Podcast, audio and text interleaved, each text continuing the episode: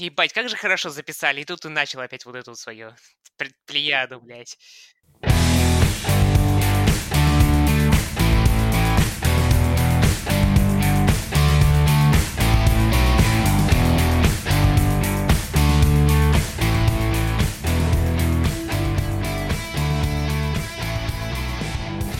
Итак, Олег, мы вернулись. Это май. Май закончился, вернее, это уже июнь. Мы пишем этот подкаст 2 июня, вы его, наверное, слушаете 3 июня. Олег, привет. Здорово. Ты сказал вот до записи подкаста, я не особо услышал, что тебе вот этот набор, который давал на этот месяц, тебе он понравился. Угу. Да? Ну, собственно, э, давай с него и начнем. Вообще, как ты хочешь, что ты можешь сказать по маю? Как вот ты много посмотрел? Так, в принципе, как тебе месяц май? Я больше Он был пе- ласковым или нет? Я больше пересмотрел, чем посмотрел. И третий фильм, который я буду сейчас называть в отрыве от того, что предложил ты посмотреть, он будет пересмотренным, а не посмотренным впервые.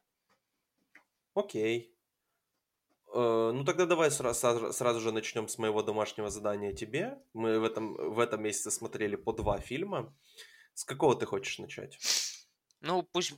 Может быть, наверное, начать с гаража стоит, потому что я Ну его посмотрел бы- буквально, закончил минут 10 назад. Для начала вопрос, э, почему ты мне его предложил и почему ты решил, что он мне понравится больше, чем Чикаго? А, Я просто ну, предполо- предположил просто потому, что я думал, что как бы нестандартно выйдет, как в принципе с моими домашними заданиями, что мне одно понравилось больше, чем другое. А почему предложил? Ну, так как ты мне тогда бросил под поезд, сказав, что хочешь два фильма мне дать, и мне пришлось как бы искать прям вот, вот на ходу что-то, я просто заметил, что вот есть такой фильм, я его смотрел пару лет назад, и Ага. мне он очень понравился тогда. То есть у меня не было каких-то скрытых мотивов или чего-то такого, для, когда я давал тебе его. Ну, понятно. М, Знаешь, вот первые минут 10 я с этого фильма немножко охеревал, типа сидел такой и, и говорил про себя, блядь, совок, ёбаный рот, вот эти вот ваши шутки ёбаные, сидите вот слушать до самого конца теперь, вот эту вот хрень вашу. Ш- ш- Вот э, такое ощущение, будто вас за эти шутки убивать будут. Вы их э, как-то так из себя вытягиваете, непонятно зачем, это типа комедия или не комедия. Э, В итоге оказалось, что это не комедия, и, собственно, как, как написано в Википедии, например, как она определяет жанр этого фильма, это сатирическая трагикомедия, которую, возможно, можно назвать не то чтобы обликом эпохи, но концентрацией э, всего, что происходило в, в обществе того времени. Я, если честно, удивляюсь, что этот фильм вообще цензура пропустила. То есть, либо цензура не, уви- не уловила как бы тонкости, либо просто... Ну, на самом деле, советская цензура очень много странного пропускала, поэтому... И то, что, на самом деле, тот же Михалков рассказывал, как работала цензура тогда, эм, они реально очень некоторые вещи рубили странно, а некоторые, наоборот, пропускали, которые, казалось бы, зачем. Вот конкретно можешь какие-то вот примеры сказать, где где конкретно эта сатира выразилась, то есть вот на чем? А, сатира выразилась на, например, ну вот на, моменте, когда человек говорит, да я родину продал, и типа понятно, что он в этот момент, что он что-то не, та- не то хотел сказать, то есть не то, что по- подумали э, эти самые персонажи вокруг него, и типа это, это выглядело как шутка, с одной стороны, но шутка как будто, э, как, как крик о помощи со стороны, со стороны сценариста, что ли, или, или что-то типа такого. Потому что как, панчлайн она, она не сработала вообще.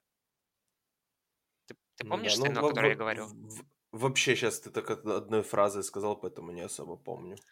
Э, В, в целом э, при- прикол был в том, что вот э, там по сюжету этих ребят, некоторых, чет- четырех, лишили места в гараже, которое они все, все своими общими силами строили.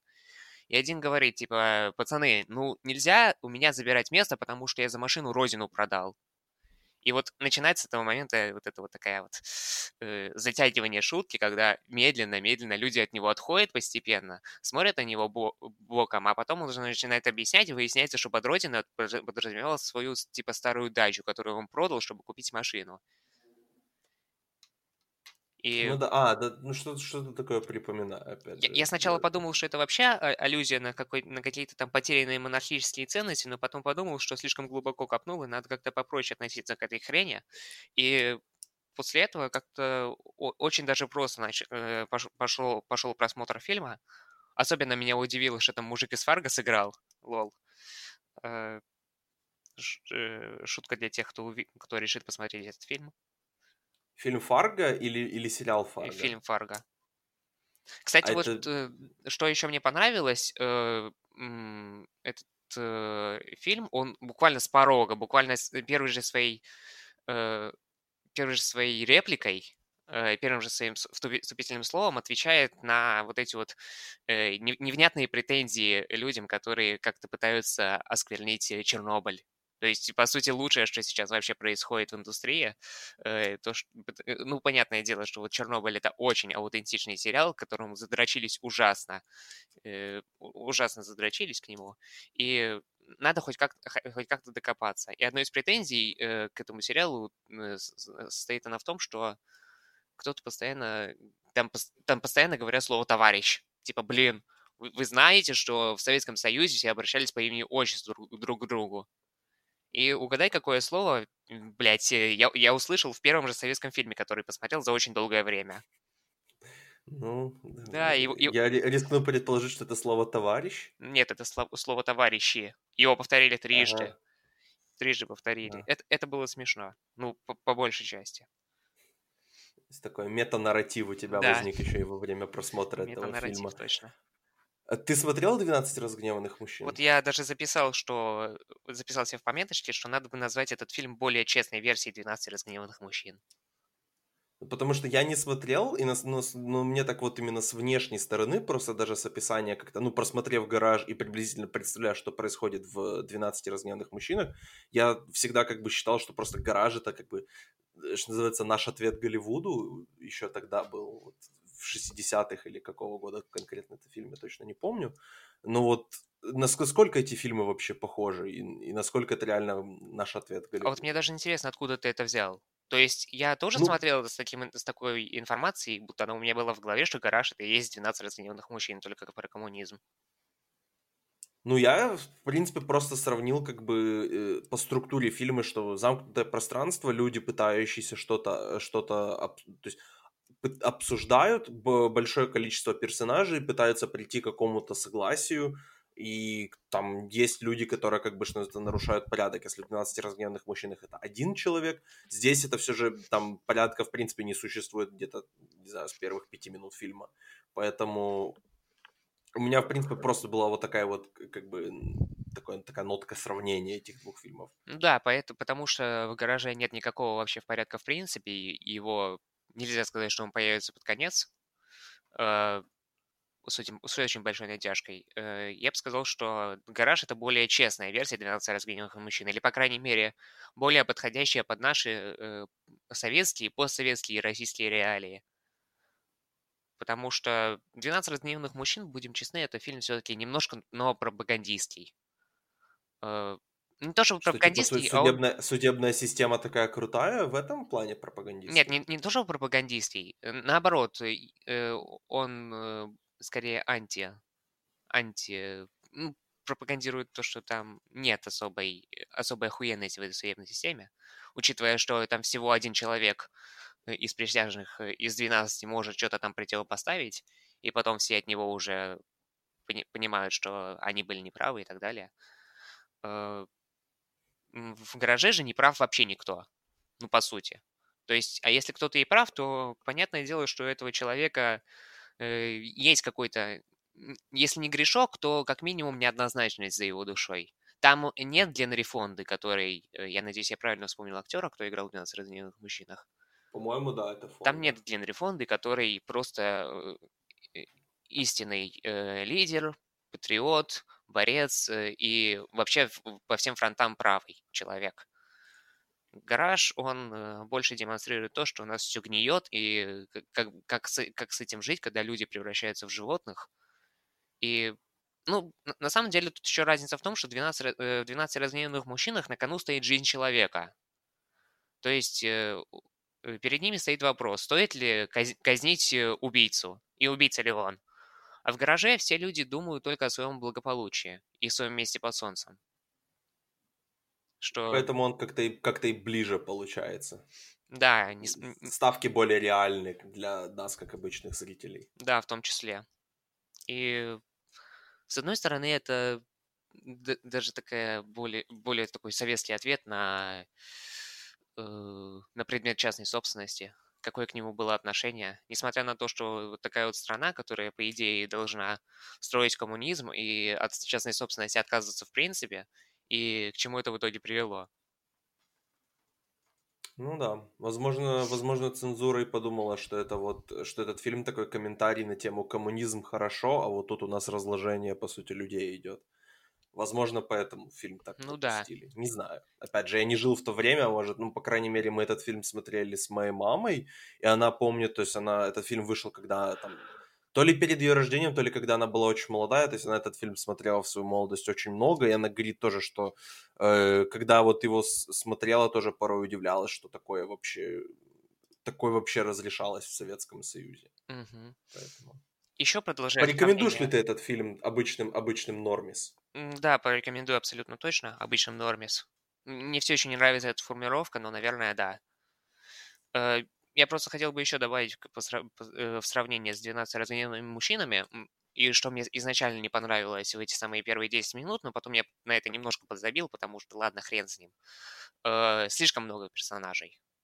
То есть 12 разгневанных мужчин, у каждого есть своя роль, у каждого есть свой четкий характер, и нельзя сказать, что там кто-то лишний так или иначе кто-то свою роль сыграет. А в гараже же, э, например, есть женщина, которая там существует чисто для того, чтобы в итоге побыть шапкой для, для этого самого, для жребия. Или... Это хорошо или плохо? Это плохо, на мой взгляд. Ну, не то чтобы плохо, но я не, не считаю, что это делает сценарий лучше.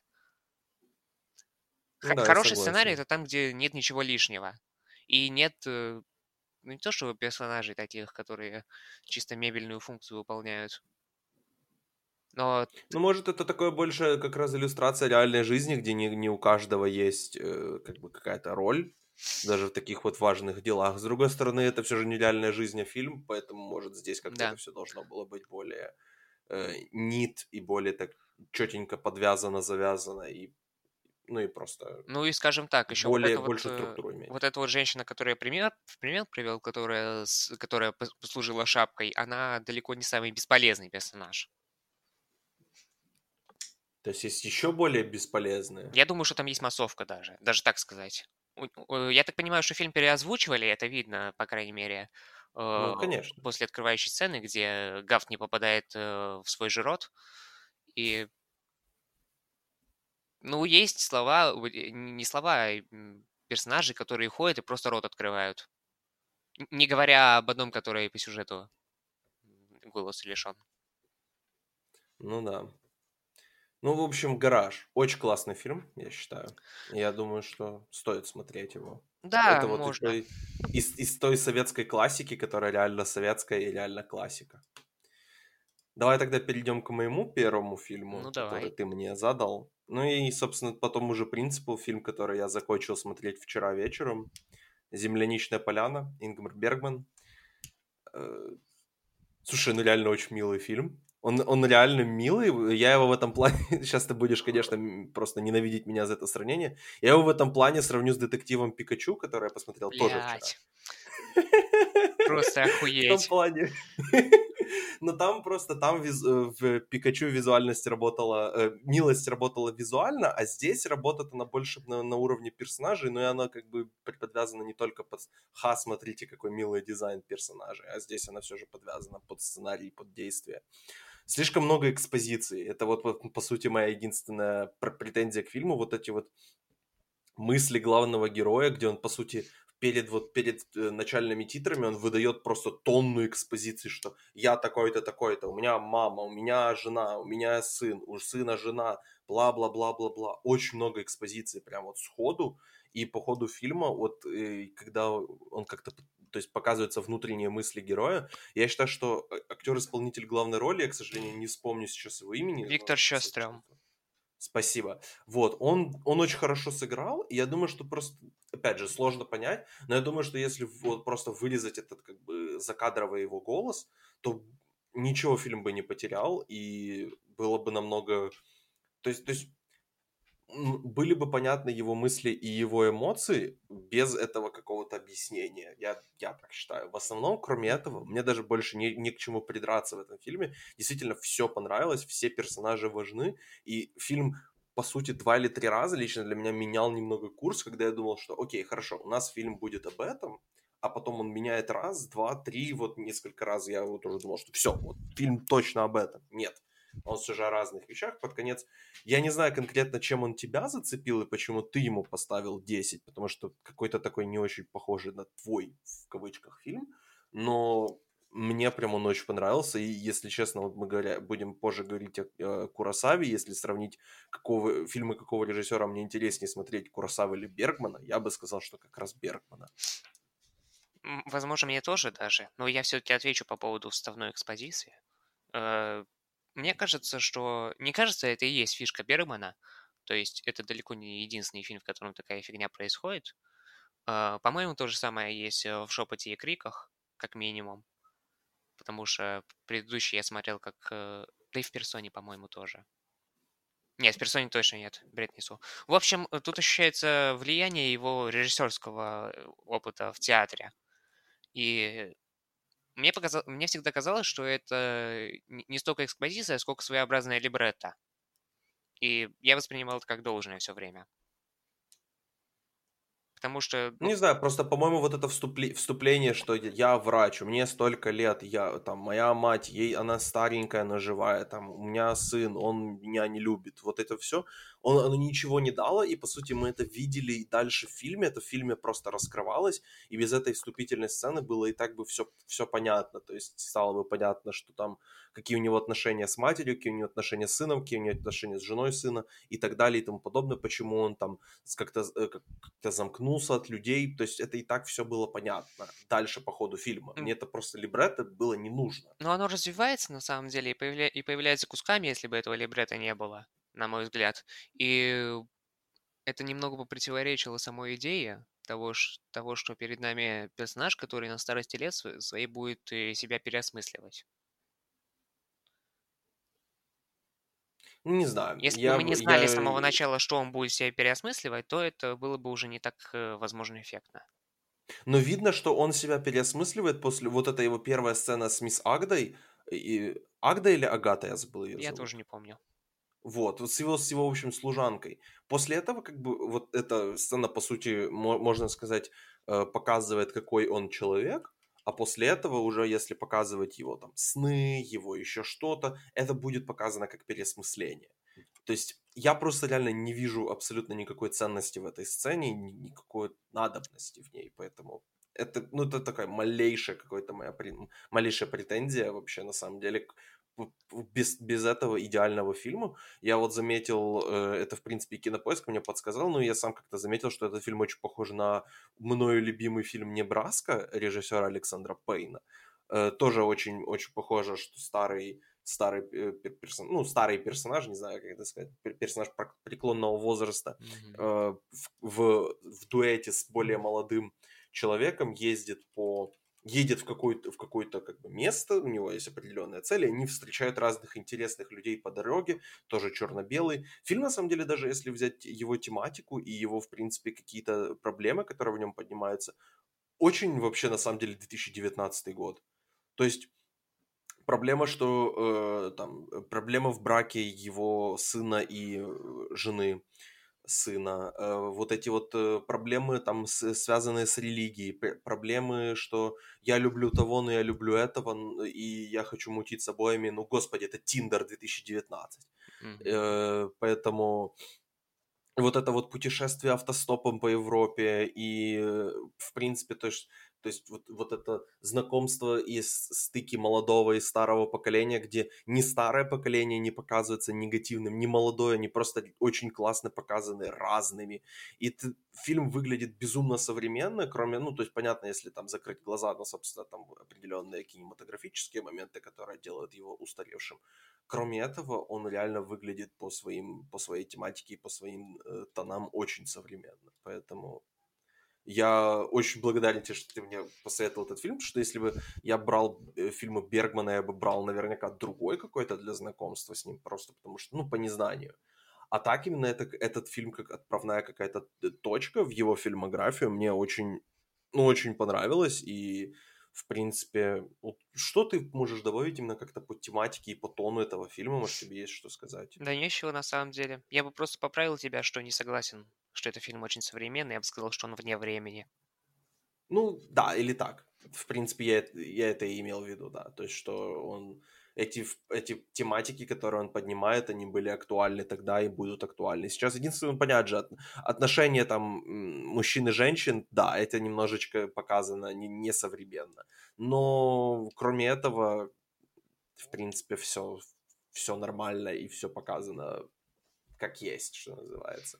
Э, вот, поэтому, да, я буду смотреть дальше и знакомиться с... А, и вот что еще добавлю, молодой Макс фон Сюдов, я, просматривая каст до просмотра фильма, знал, что он появится, естественно. Я бы его не узнал, если бы не знал, что это Макс фон Сюдов. И, опять же, классно видеть, что вот где актер начинал, и после этого у него, где он потом играл. Очень красавчик он, кстати. Ну, поэтому... Я тогда знаю, что я тебе закажу сегодня. Супер, окей. Э, идем дальше. Да. Какой второй у тебя фильм? Я тебе задавал. Ты мне задавал Чикаго. И... Давай, рассказывай. Охуенно. Это, знаешь, первая ассоциация возникла такая с Безумным Максом, на самом деле. В каком плане? В том плане, что это технически совершенный мюзикл. Мне даже э, немножко показалось, что он модернистский. Э, в том плане, что был ли раньше такое в мюзиклах? Если бы я смотрел больше мюзиклов, я бы сказал. Но, по крайней мере, вот эта вот идея, сама переплетание вот этого вот самого шоу, более-менее призрачного или иллюзорного, фантастического, сновического, с реальностью, которая не так уж и ярко, и зачастую она показана в кинематографии через бледные темные, бледные темные тона. По крайней мере, есть, есть одна сцена с виселицей, и где применен параллельный монтаж в этом отношении. Он э, отлично показывает вот это вот саморазграничение. И в этом плане мне показалось, что он именно модернистский, потому что было ли раньше такое, что мюзикл, он как бы э, не дополнял э, реальность, а реальность самого фильма, а как бы ее замещал собой. Мне сложно сказать, я не смотрел Мулин Руж, но может Мулин Руж что-то такое А Мулин Руж это, это босс так... Фоси снял? Это нет, это Мулин Руж, который снял чувак, который снимал э, Великого Гетсби, как его зовут? Э, Баз Лурман, вот. А, это что-то поновее. Это да, это 99-го года, это то есть три года до Чикаго.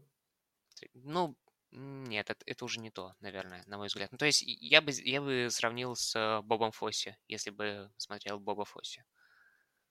Очень жаль. Ну, вот, да, в этом плане э, меня то и так, когда я смотрел, я не, я не понимал на самом деле, что я смотрю, вот потому что вот это дополнение, когда, собственно, у нас персонажи э, собираются петь и их как бы представляют. Это для меня было что-то непонятное, что-то странное, поэтому э, в, этом, в этом я согласен. У меня, по сути, пару вопросов. К тебе э, любимая песня в фильме? А, Сейчас я открою и скажу, как она называется. Я, я пока, пока открываю, я заполню молчание тем, что я уже слышал две этих песни в живом выступлении в Театре музыкальной комедии города Санкт-Петербурга. И, Ох, завидую. Ну, я, я даже не помню, были ли они на русском или на английском, но вот од, э, на самом деле даже до слез и, эти два номера. Ну, то есть, знаешь, я такой очень специфический человек, я если плачу на фильмах... До слез в театре или до слез вот при просмотре фильма? До, до слез при просмотре фильма. Ого. Но я специфический человек в этом плане, потому что если я плачу над чем-то в кино, то это скорее я плачу над э, абсолютно совершенной формой. Э, то есть никакая драма там, ни, ничего такое. Вот если я вижу что-то невероятно красивое, меня это трогает уже очень сильно. И песни, песни, песни, песни, песни. А, во-первых, вот в, вживую в театре я слышал When You Go to Mama. И, э, Ой, да, она супер. Ну и, наверное, вторая это All the Jazz. Да. Или, или Cell Block Tango, который есть. Опиши мне, что происходит в той песне, я тебе Да, скажу, да, что да, это да. за Вот, вот эта вот песня, которая уже, где, где, э, где женщины объясняют, э, за что они убили своих А, мужиков. ну да, это Cell Block, это Cell Block Tango, Cell да, Block это, Tango. велик... А, а, это великолепно. Я тоже считаю, это, вели... это величайшая сцена в истории мюзиклов. Я, понятно, что не смотрел все, но вот из тех конкретно, что я смотрел, это, как по мне, то есть в плане и в плане хореографии, и в плане визуального сторителлинга, и в плане самой музыки, и в плане того, как женщины поют, и освещение, и вот, вот, вот все супер просто. ага. Боже. Сог- Кэтрин Зита Джонс — это просто ее вот максимум. э, с- Согласен абсолютно, но знаешь, я вот даже вот так сказа- сказать, я по большей части оцениваю фильмы очень просто. И Чем э, больше в нем сцен, которые запоминаются, тем этот фильм лучше. Я постоянно себе в пример привожу «Нефть», где могу вспомнить очень много сцен с Дэниелом Льюисом, который отыгрывает то ли э, невероятно убедительно в плане э, жи- своей животной ярости, то ли невероятно, уби- э, невероятно весело в, на контрасте с, э, со своим безумием и все, и все такое. Но здесь, конечно, очень, очень четко э, в Чикаго можно разделить музыкальные номера, и все они поставлены просто великолепно. Э, Даже, ну, на самом деле, открывающая сцена это одна из лучших открывающих сцен, что я видел, в принципе. Э, Да. С этим, Мгм. пара- э, опять же, с этим параллельным монтажом, я думаю, что если... по- Вот, кстати, я изначально сказал, что э, фильм мне напомнил «Безумного Макса», потому что он тоже забрал все технические награды и сделал это абсолютно заслуженно. Но, Мгм. кроме того, он еще и лучший фильм взял, Лучший фильм. что Да, я бы да. тоже хотел бы видеть в отношении «Безумного Макса», но, к сожалению, нет. А кому Безумный Макс проиграл? Э, этому Spotlight у вроде Spotlight у бы, да? проебал, да. М. Ну, Вот так вот.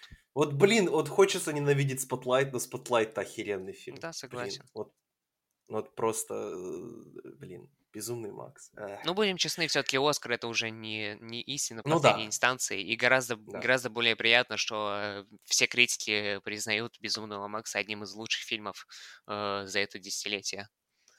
И незаслуженно не признают Чикаго за прошлое десятилетие. К сожалению, Чикаго, кстати, очень много критики на самом деле получила. Он не был такой прям вот идеально вылизанный критиками. Я помню, что у него где-то в районе 70% на томатах.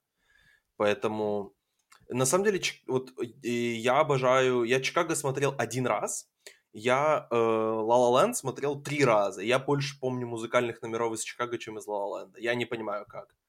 То есть я помню вот открывающий, я помню э, If You Good to Mama, Cell Block Tango, э, с- Cellophane Man. Вообще, блин, то, что Джон Си Райли может вот это, это, это очень, очень удивил меня этим. Э, что, кто еще? А, ну, собственно, эм, Razzle Dazzle, Ричард Гир, Мгм. супер. И закрывающий номер тоже очень классный. Да, да, Вот. Я наверняка еще что-то забываю и не могу сейчас вспомнить, но вот прям шесть номеров, я помню, смотрел один раз. Э, И то есть второй вопрос, который я тебе хотел задать. Кто выиграл этот фильм? ну, в смысле. Кто, зве- кто выходя из этого фильма, главная звезда? Кто, кто выходит из этого фильма главным победителем? Кэтрин Зета Джонс абсолютно точно. Да. Да, ну это, это наверное, это, причем вот я не знаю, просто это, это не вершина карьеры Ричарда Гира, это не вершина карьеры Джона Сирайли, а, а кроме этого, это реально вершина всех остальных карьер Зелвегер. Я, ну, я не смотрел «Холодную гору», за которую она получила Оскар, но здесь она прям супер, И я даже не Э, и знал, она кто же- это. вот. Ага, ну это... А, ну у нее можно сказать, что это Бриджит Джонс, но это просто ее самая известная роль. Я думаю, что ее лучшая роль это Чикаго. Э, Зета Джонс, естественно, это ее, это ее вершина. Роб Маршалл никогда не сделал ничего лучше, кроме после этого. Ну, у него мемуары гейши.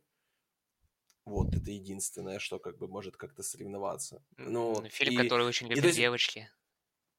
Я люблю, э, я люблю его фильмы, в принципе. Вот я смотрел «Мэри Поппинс возвращается», во- вообще, я считаю, отличный фильм. Мне вот интересно, А, каким он- образом он смог себе Де Льюиса того же за- зацепить в 9, что это такое. А, де- э, 9 это, ну, это тоже, видимо, его... и Это, а, да, это тот его мюзикл с Кидман и э, Котияр. Мгм. Какой-то очень Вот, странный проект, на самом деле, типа мюзикл на основе сценария Федерико Феллини. Э, Сценарий писал Энтони Менделла, и Дэниел Дэй-Льюис играет главную роль, Марион Котийяр, там Пенелопа Круз и, блядь, э, пяти- 50 из 100 на мете. Да. И при этом еще и во второстепенных ролях Софи Лорен, Джуди Денч, ну и сраная Кейт Хадсон. Поэтому, может, может, в принципе, Кейт Хадсон имеет свойство все портить, поэтому, чтобы ты понимал, насколько Кейт Хадсон плохая, э, плохая актриса, я не люблю романтические комедии с Кейт Хадсон. Вот насколько Кейт Хадсон плохая, как бы. Поэтому, типа, во- вот, в принципе, может, в этом проблема. Это тот случай, когда минус на минус и дает плюс, но потом получается еще- еще один минус. Да. Охуенно. Э, Да, при- приблизительно так. В общем, Чикаго это действительно один из моих любимых фильмов, один из моих любимых мюзиклов, поэтому не знаю, ты- сколько ты ему дал? кстати? 9 из 10. Девять. То есть не дотянул он все же до десяточки. Э, А сейчас, знаешь, у меня вот есть такое не особое отношение, но просто замечание по, отнош- по отношению к фильмам про шоу-бизнес, которые показывают, типа, вот, ебать, э, шоу-бизнес это хуйня, на самом деле мы все друг другу врем, и при этом это фильм, который сам по себе шоу одно большое, которое нам тоже пытается вот пыль в глаза бросить своей охуенностью. И типа, все. Ну, да, я согласен. Немно, немножечко такое двусмысленное. 45 миллионов бюджет, 306 миллионов в мире заработал. Вот. Так что он еще и успешен. Поэтому, если вы не смотрели... А, подожди, слушай, а сценарий-то к этому фильму Боб Фосси написал? Нет, не, курсе, не да? Боб Фосси, этот э, Билл Кондон написал. Чего Ну, Билл- тут сценаристами, сценаристами, ну, на Кинопоиске, может, это на основе чего-то они там. А, Сценарист Бук. Билл Кондон, Боб Коси книгу написал, Фосси книгу написал, и Ф- вот Фред Эбб книга. Марин Даллас Уоткинс пьесу поставила. Либо, видимо, тут что-то на основе чего-то, на основе чего-то. Ну, я так понимаю, Фосси его ставил в, театре на Бродвее в свое время. Может быть, может быть, да. Вот. Ну, сам, ну да, сценарий сам написал Кондон, отли- отличный вообще сценарист. Мгм. Поэтому куча у него хороших сценариев. Ладно, идем тогда к моему. Он, он по-моему, и получил... А, нет, он не получил. Он за «Боги и монстры» получил Оскар. Неважно. Идем э, тогда к моему второму фильму. Ох, мы сейчас тут, мне кажется, с тобой... У нас... Если Чикаго у нас был полный консенсус, то здесь у нас будет тотальное разногласие. Давай, ебаш. Слушай, ну честно, вот мне нечего ебашить. Вот хотел бы, я реально хотел бы, знаешь, тут ворваться со своим каким-то хот-тейком, что типа вот Расямон, вообще чё, почему это классика, говнище ебаное. Ну, нет у меня такого отношения. Ну да. Я смотрел, и я, я, пони- то есть, я понимал, почему, но я просто не чувствовал. Это как, ну, ну, знаешь, если там э, взять точно так же книжку, ты, пон- которую, там, не знаю, тебе дают в школьной программе. Кто-то сказал, что она супер, и она, наверное, она супер, она, наверное, через 20 лет супер. Но ты читаешь, и ты не чувствуешь ничего. И вот здесь я реально смотрел, я понимал, что, навер... да, наверное, из этого черпали многие, э, многие создатели, многие режиссеры, которые мне нравятся, и фильмы которых я люблю. Возможно, так было. Скорее всего, так было.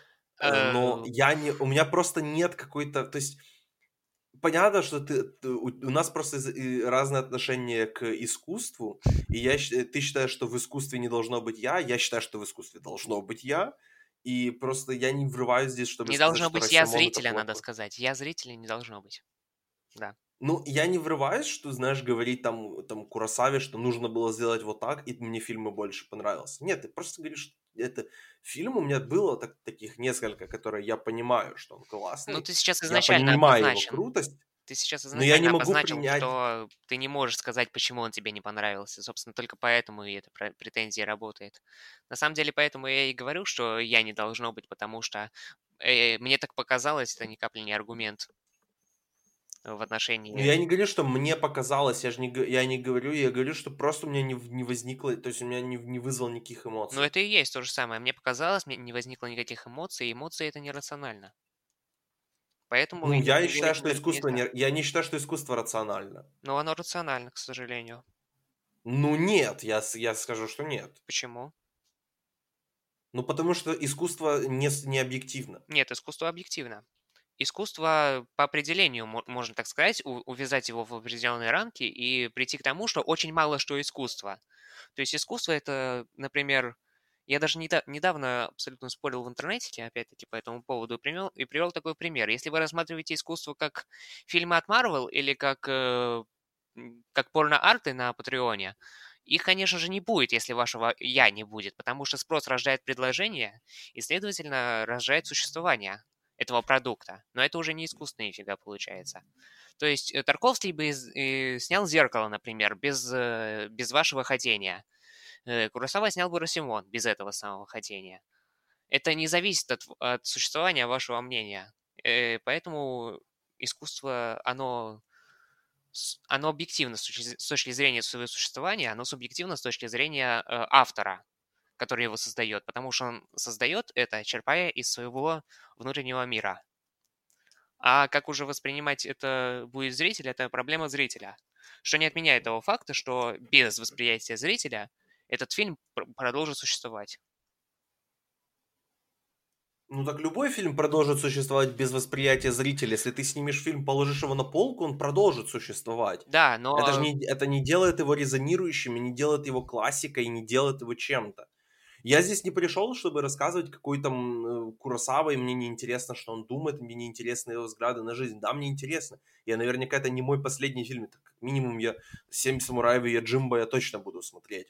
Может, там не в следующем месяце, может, не в следующем году, но посмотрю. В любом случае, как бы, потому что э, это не... я не говорю, что, опять же, Куросава там не резонирует с другими. Я здесь как бы пришел и рассказываю, что я думаю, и я думаю, что это имеет какую-то ценность либо не имеет ценности, и поэтому тогда ничего мнение не имеет значения. Ну, потому что если мое мнение не имеет значения, то не имеет значения мнение людей, которые сделали этот фильм классикой.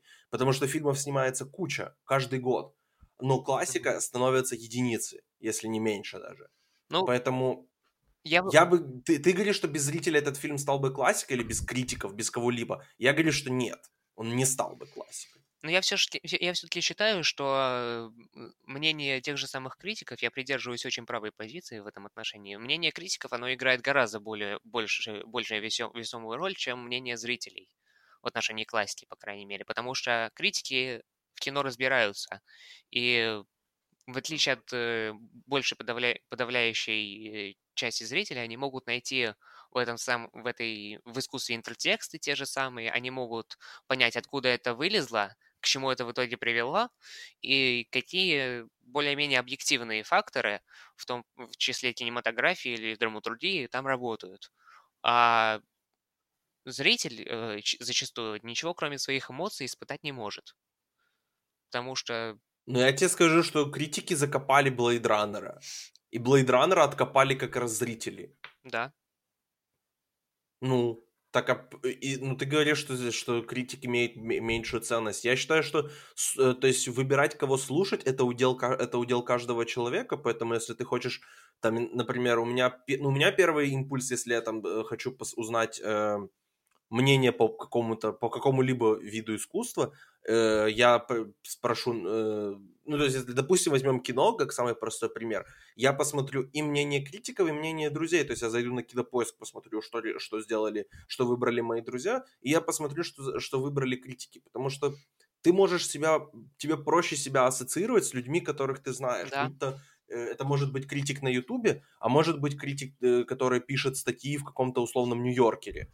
Или может это быть твой друг, который, который у тебя в, на кинопоиске в друзьях стоит, поэтому... Ну, я согласен. Тут еще просто разница в том, что друг, который у тебя стоит на кинопоиске, ты примерно знаешь, какой у него уровень э, подготовки в плане фильмов, насколько он хорошо в этом разбирается и так далее. Но когда мы говорим о мнении зрителей, все-таки зрители это скорее более аморфная масса, нежели критики.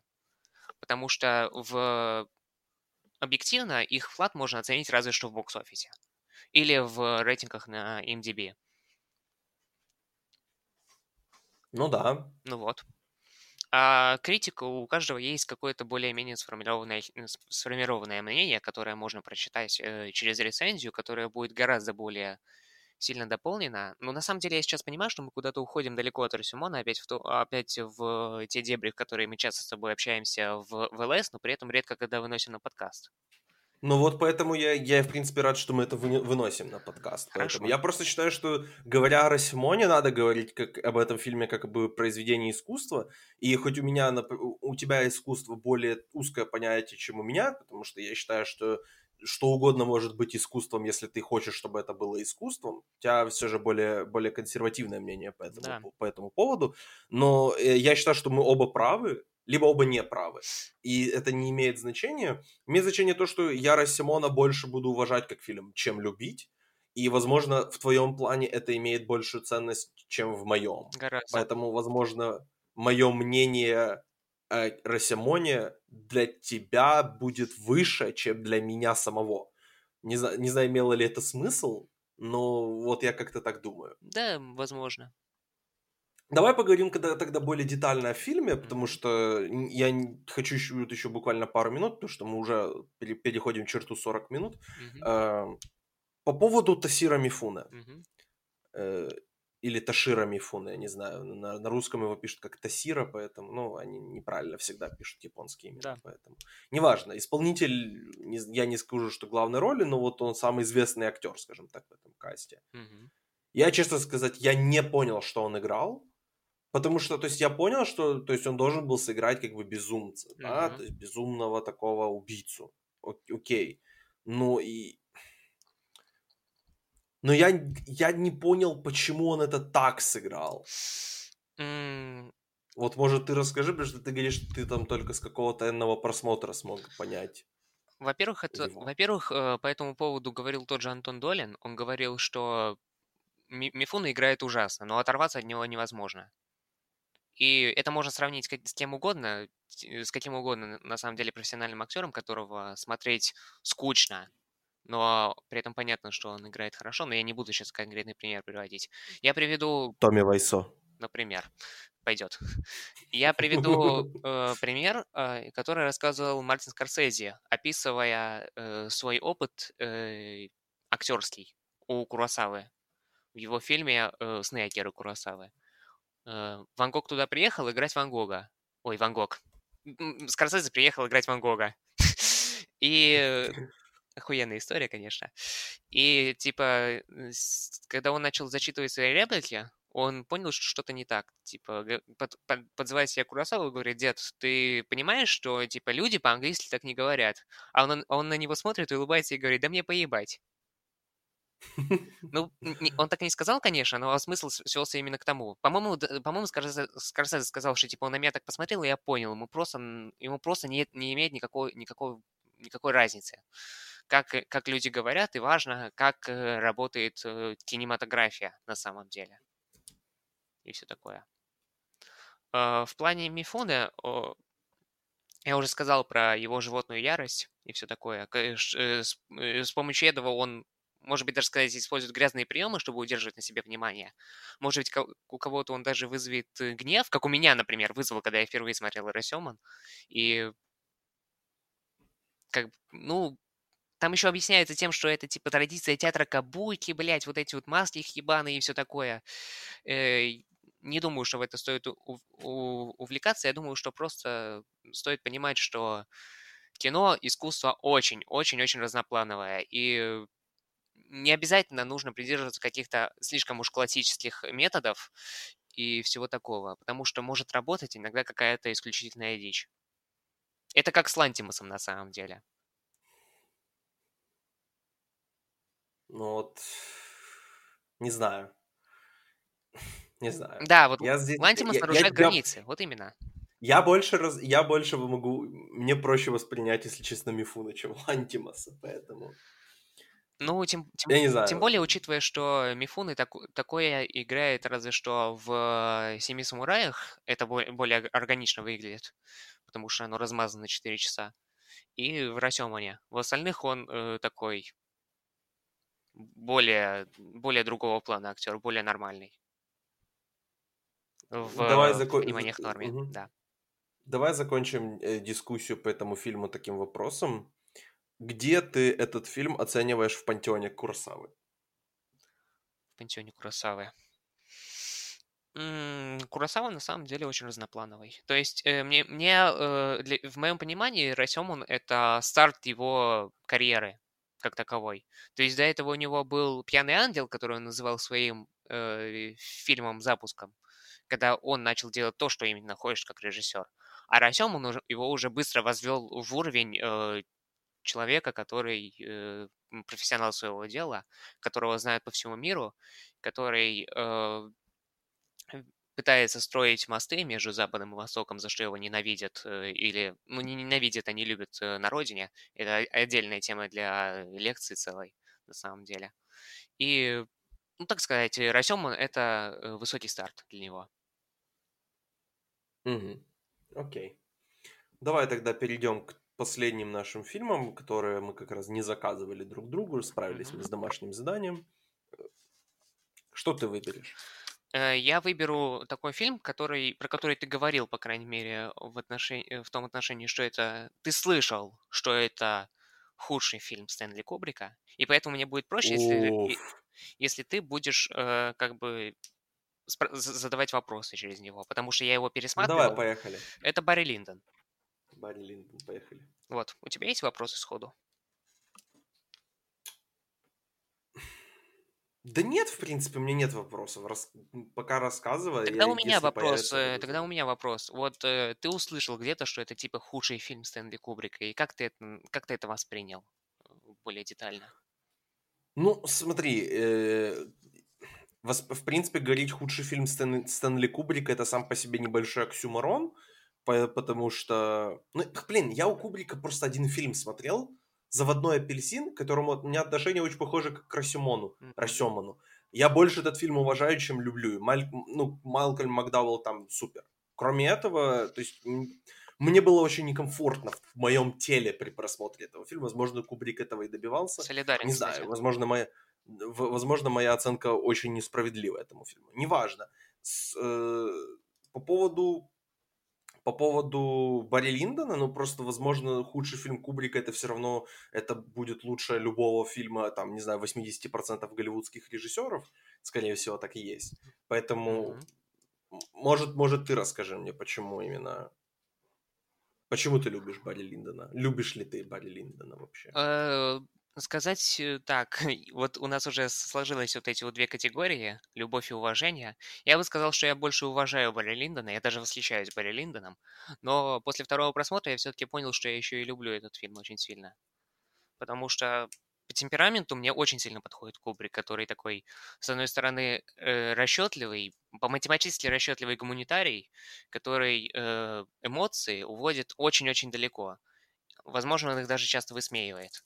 Э, вот этим своим э, фирменным кубриковским, э, своей фирменной кубриковской сатирой, с его вот этими вот самыми нарративными приемами, типа ненадежного рассказчика, который в Барри Линдоне приобретает особо, заметный, особо заметное влияние.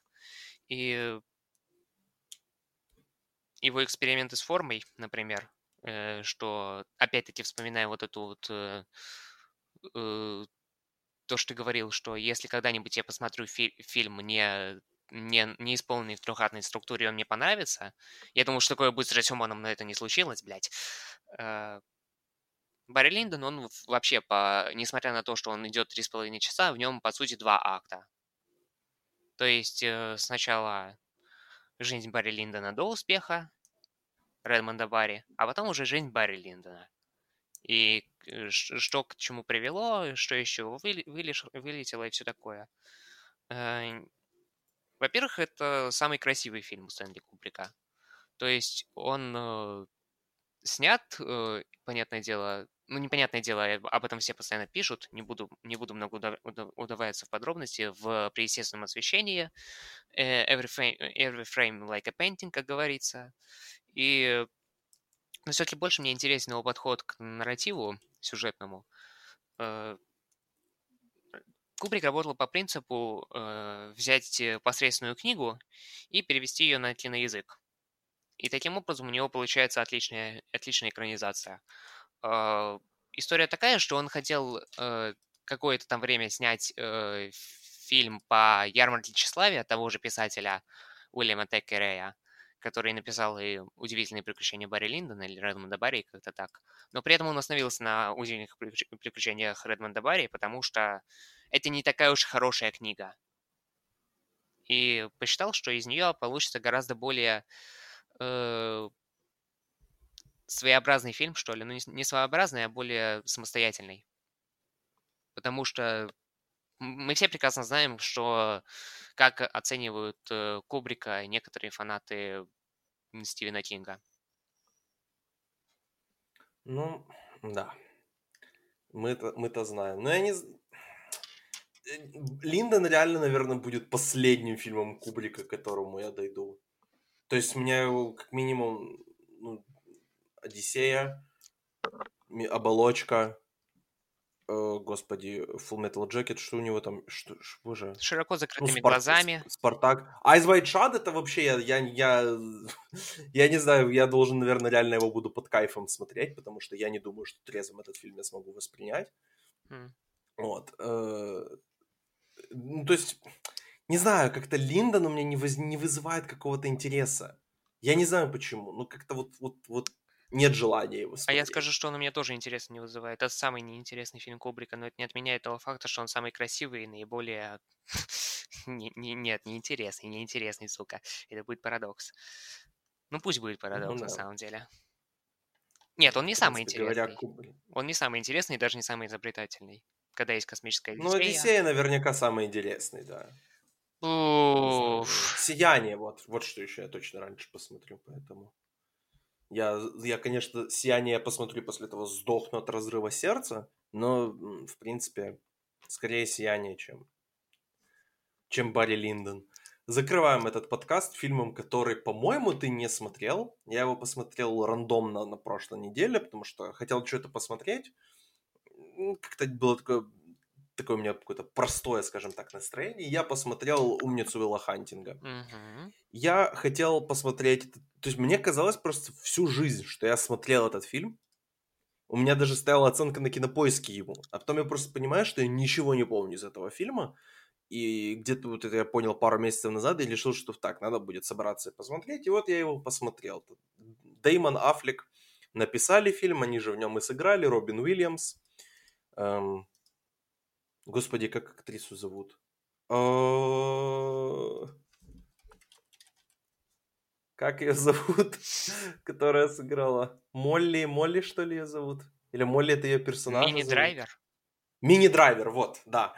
Мини-драйвер в своей единственной известной роли, по сути, она даже на Оскар была номинирована, хотя я слышал, многие говорят, что она вообще достаточно плохая в этом фильме. Что могу сказать по поводу фильма? Эм, на самом деле истории вокруг этого фильма, мне кажется, даже интереснее, чем, э, чем этот фильм, чтобы ты понимал. Значит, Дэймон Аффлек, они, по сути, никто в Голливуде, когда они написали этот фильм, они пытались, они ходили и пытались всем его продать, они его там продали, студия хотела, чтобы Мел Гибсон снимал этот фильм, Аффлек и Дэймон в итоге забрали, потому что они не хотели, чтобы Мел Гибсон ебанутый снимал этот фильм. Э, они в итоге, чтобы ты понял, понял, им помогали с этим сценарием, дали правки на него. Терренс Малик, Ага. У- Уильям Голдман Уильям, да, я и Роб Райнер. И Роб Райдер. то есть, как вообще может быть такое, что три чувака, то есть, что два чувака, которые были настолько же известны в Голливуде, насколько и мы с тобой известны в Голливуде, получили правки от трех из величайших вообще режиссеров или сценаристов в истории кинематографа. Как Но все-таки есть мнение, что Голдман написал этот сценарий, а потом он как говорил, я типа, слышал, ебать, но... я не писал ничего, идите в жопу. Голмана, типа, я, во-первых, просто э, вот на, на днях слушал подкаст одного, э, одного из самых известных жителей Бостона э, про, этот, про этот фильм. И он говорит, что э, Голдман же из Нью-Йорка. Uh-huh. И он говорит, житель Нью-Йорка никогда в жизни не написал бы этот фильм.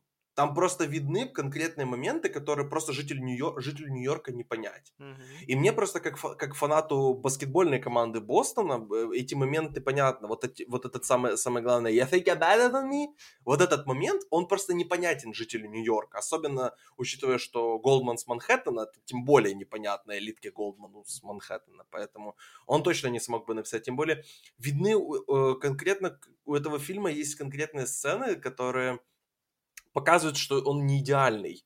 У, то есть Голдман, я не знаю даже, смотрел ли я его фильмы какие-то, но просто понимая, что он написал ту же «Принцессу-невесту», э, я просто себе не представляю, как человек, который написал тот фильм, может написать э, сцену, где э, Кейси Аффлек э, дрочит в доме мамы Бена Аффлека. Они в фильме не играют братьев.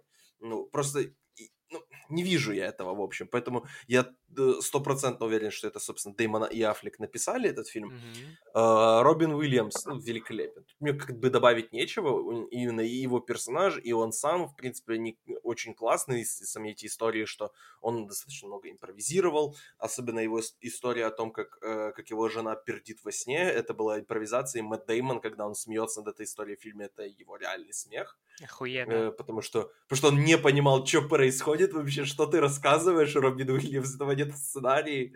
Вот, по поводу самого Деймона, ну вот я слышал мнение, что Деймон в этом фильме показывает лучший бостонский акцент в истории кинематографа. Опять же, я как житель Бостона не знаю, мне сложно как-то как говорить, но сам факт того, что э, жители Бостона называют это лучшим бостонским акцентом, что-то это говорит о фильме самом. Э, в принципе, этот фильм, он идет, по-моему, что-то он идет два с половиной часа. Он воспринимался как очень легкий полуторачасовой фильм. Ну, 2,6 он И мне- как я вижу. Да, а 2.06, да-да-да. мгм. Ну вот, он воспринимался намного короче, чем он на самом деле был.